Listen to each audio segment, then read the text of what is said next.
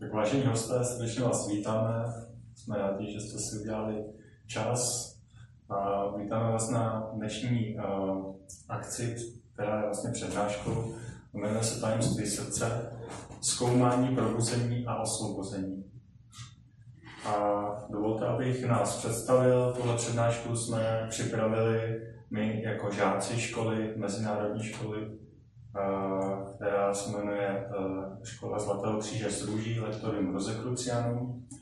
A my jako žáci se snažíme e, jít cestou e, sebepoznání právě jakoby těch jiných jako hodnot v člověku, takových jako hlubších vlastně. A tady tohle je, to téma vlastně toho srdce je jedním vlastně z aspektů té cesty, kterou vlastně ta duchovní škola se svými žáky jde. Není to jediný aspekt, to je jenom jeden určitý vlastně výsek, ale můžeme říct, že to je jeden z těch nejdůležitějších, protože je to takový základní vlastně bod a budeme rádi, když se něco hlouběji dozvíme o tom, eh, jak to s tím srdcem je. A venku je teďka takové aprilové počasí a to mě přivádí takové myšlence, že uh, to střídání, vlastně neustále střídání těch uh, různých stavů je takovým typickým projevem toho našeho běžného srdce, které vlastně vlastníme jako každý člověk. A mohli bychom si říct, že co jakoby říkat ještě jiného o srdci, než jakoby už je běžně známo, protože Možná jste slyšeli o tom, že je celá věda o pravé a levé hemisféře mozkové, kde jsou nesmírně cené jakoby, poznatky, ale to je pořád takový jenom určitý aspekt vlastně toho našeho běžného srdce. A my bychom se dneska chtěli seznámit i s takovým jiným aspektem, kterým můžeme popsat uh, třeba pomocí podobenství o narození Ježíše. Jak víte, tak Ježíš se narodil ve chlébě, a zrovna ten chléb, chléb je symbolem toho našeho běžného srdce, ve kterém se musí vlastně nejprve narodit ten Ježíš. A bychom vám přáli trochu zažít tady tohleto probuzení se toho světla eh, v tom našem vnitru a předávám slovo tedy přednášejícím.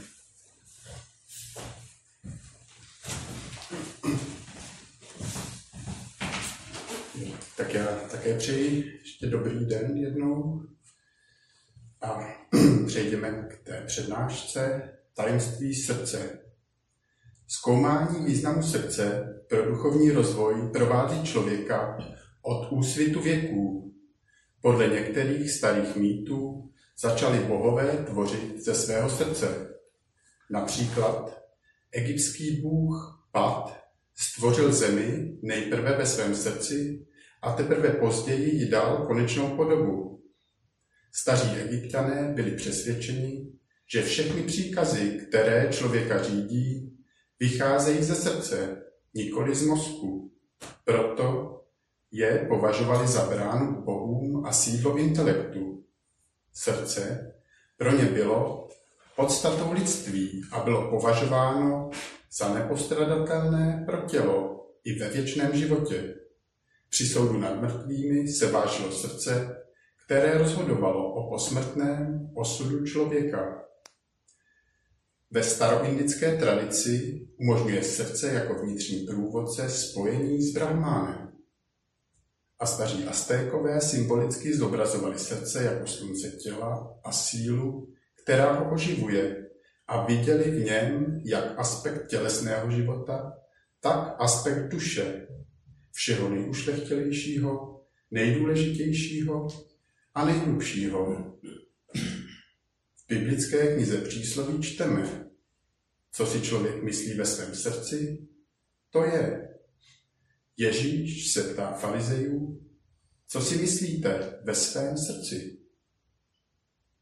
Učení o srdci jako duchovním slunci tvoří vnitřní jádro všech velkých náboženství v nám blízkém křesťanském kulturním okruhu předávali hermetické, alchymistické a mystické tradice poznatky o srdci jako duchovní centrum makrokosmu a mikrokosmu.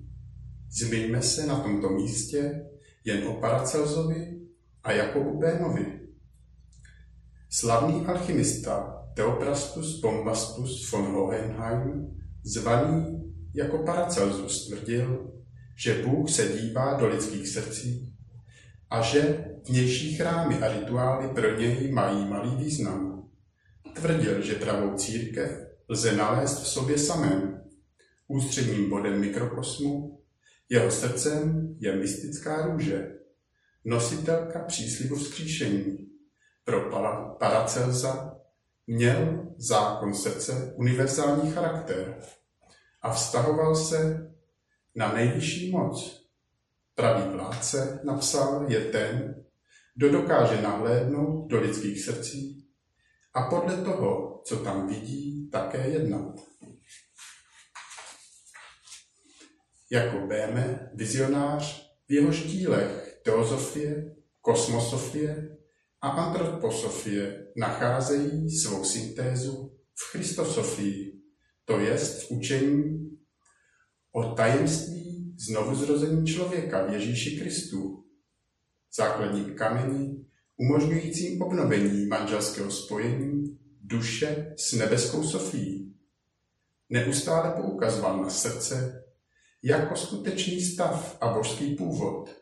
Bémeho gnóze, její struktura byla založena na intuici, že Bůh je jednotou duality, stejně jako na pojednání o bytí jako jednotě a jejím rozštěpení a formě dialektiky založené na pozitivních a negativních protikladných principech.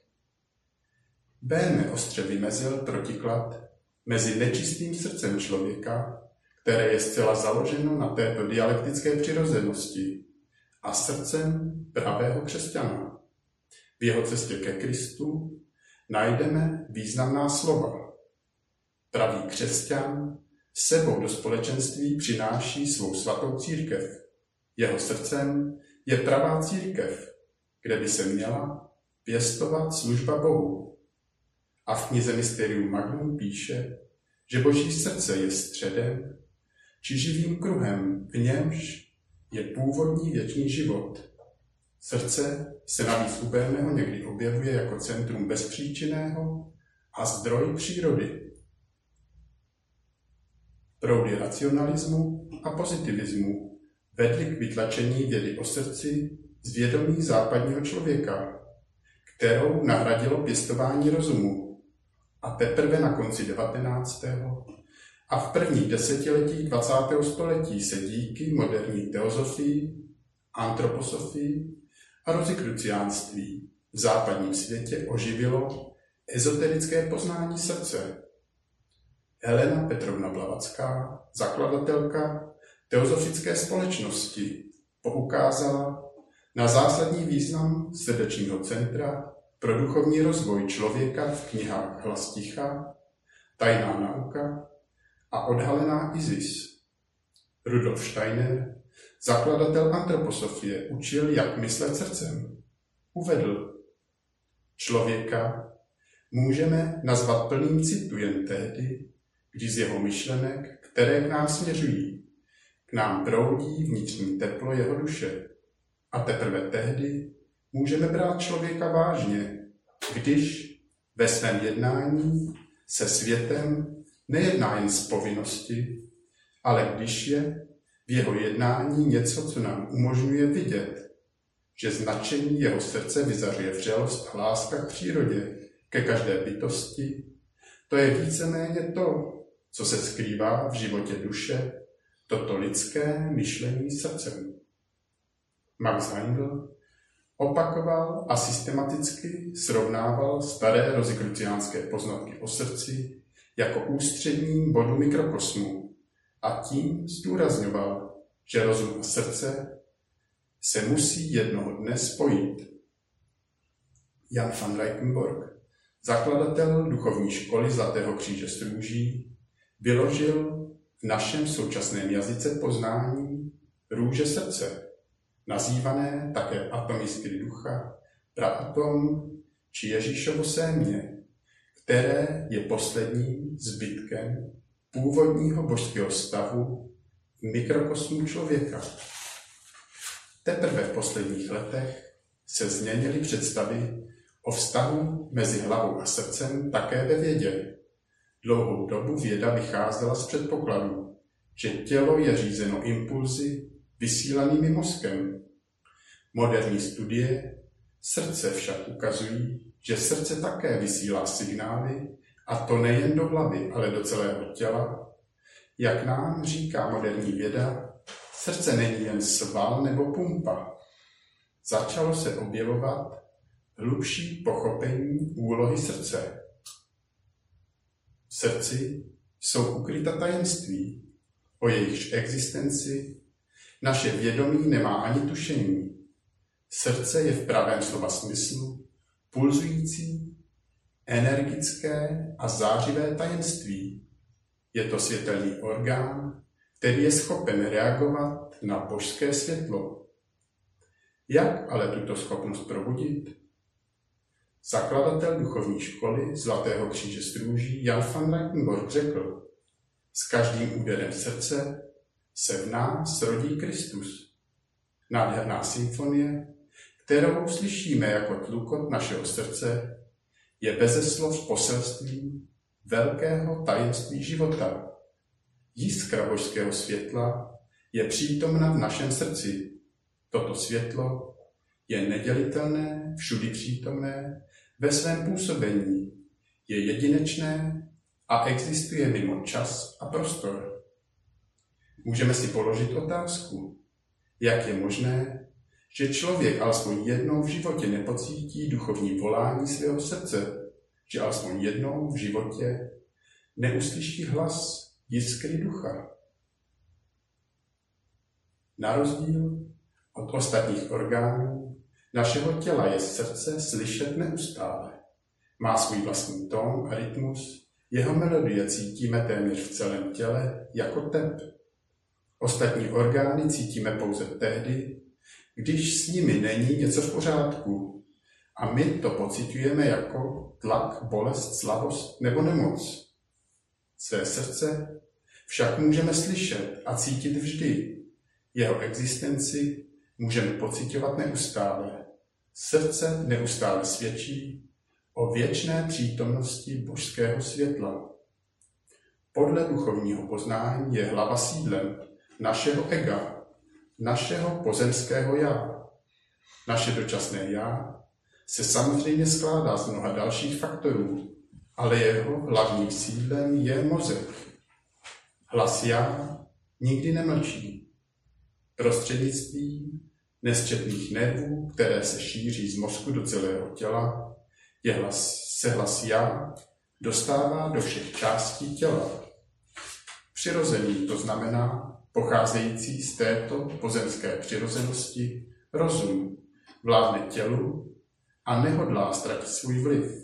Mozek je neustále aktivní, je neustále ve střehu, aby mohl reagovat i na tu nejmenší, skutečnou nebo imaginární hrozbu, bránit se nebo útočit, aby si udržel svou nadvládu. Zajímavé je, že mozek nikdy nespí úplně. Nemluvíme zde o životních procesech, které jsou v noci omezeny na minimum a mají pouze udržovat schopnost našeho těla, ale o duševní činnosti přirozeného pozemského rozumu. Myšlenky na sebepotvrzení se obvykle objevují v mozku i v noci. Všechny strachy vznikají v mozku. Není možné, aby přirozený rozum sám od sebe zmlkl. Jakékoliv úsilí v tomto směru vede pouze k sebepotvrzování. Ego, které si je vědomo své bezmocnosti, se však může podřídit silnému impulzu vycházejícímu ze srdce. Tato oddanost se rozvíjí v důsledku přitažlivosti božského světelného jádra, které nás vibruje a je branou prvotnímu životu. Prostřednictvím mlčení je přirozený rozum svržen z trůnu a z uzurpátora se stává služebník. Skutečným úkolem mozku je sloužit, ne vládnout. Musí se připravit na to, že jednoho dne se stane sídlem, trůnem ducha.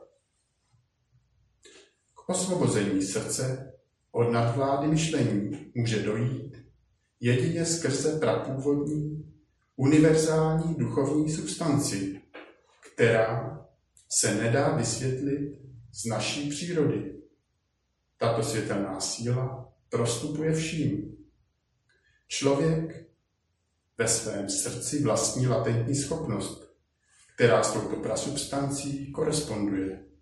Tato schopnost se nazývá, jak již bylo řečeno, různými jmény. Někdy se jí říká růže srdce, nebo vzácný klenot v lotosovém květu, nebo také atom jiskry ducha. S touto latentní schopností souvisí nenaplněná touha mnoha lidí, velký stesk po nějakém neznámém místě, usilování o harmonii a lidskou lásku. V lidském srdci tedy leží skryto semínko, které je nepomíjivé a nepodléhá střídání zrození a smrti. Toto semínko můžeme označit jako princip věčnosti v člověku. Jestli z tohoto semínka vykvete tolik hledaná zázračná květina, nové vědomí a vše pomíjející duševní schopnost. Pardon, a vše pojímající duševní schopnost. A jestli tato zázračná květina obdrží výživu, k svému růstu závisí individuálně na každém člověku. Závisí to také na tom, jestli jsme my lidé připraveni a vnitřně otevření pro živou přítomnost a světelné vibrace gnozy, pro Kristovu sílu. Srdce se tak může stát jeskyní zrození zcela nové dimenze. Probuzené vědomí srdce v sobě ukrývá schopnost, o které se říká, že její velkolepost a moc je větší než všichni králové a vládci tohoto světa. Proto mohl také Angelus Silesius ve svém veršovaném díle o cherubském poutníkovi napsat, kdyby se Kristus tisíckrát zrodil v Betlémě a ne v tobě, zůstaneš na věky ztracen. Toto zrození světla se může odehrát v srdci člověka zde a nyní. Vystává ale otázka, co můžeme dělat, aby se toto světelné zrození mohlo stát skutečností? Odpověď na tuto otázku zní, od nepaměti stále stejně. Máme možnost se otevřít univerzálnímu božskému polizáření, světlu, které není z tohoto světa, které je nám ale přesto blíže než ruce a nohy, je v našem srdci. V čase a prostoru jsme vlečeni nekonečnými otáčkami kola, bez přestání a bez východiska. To je známá realita.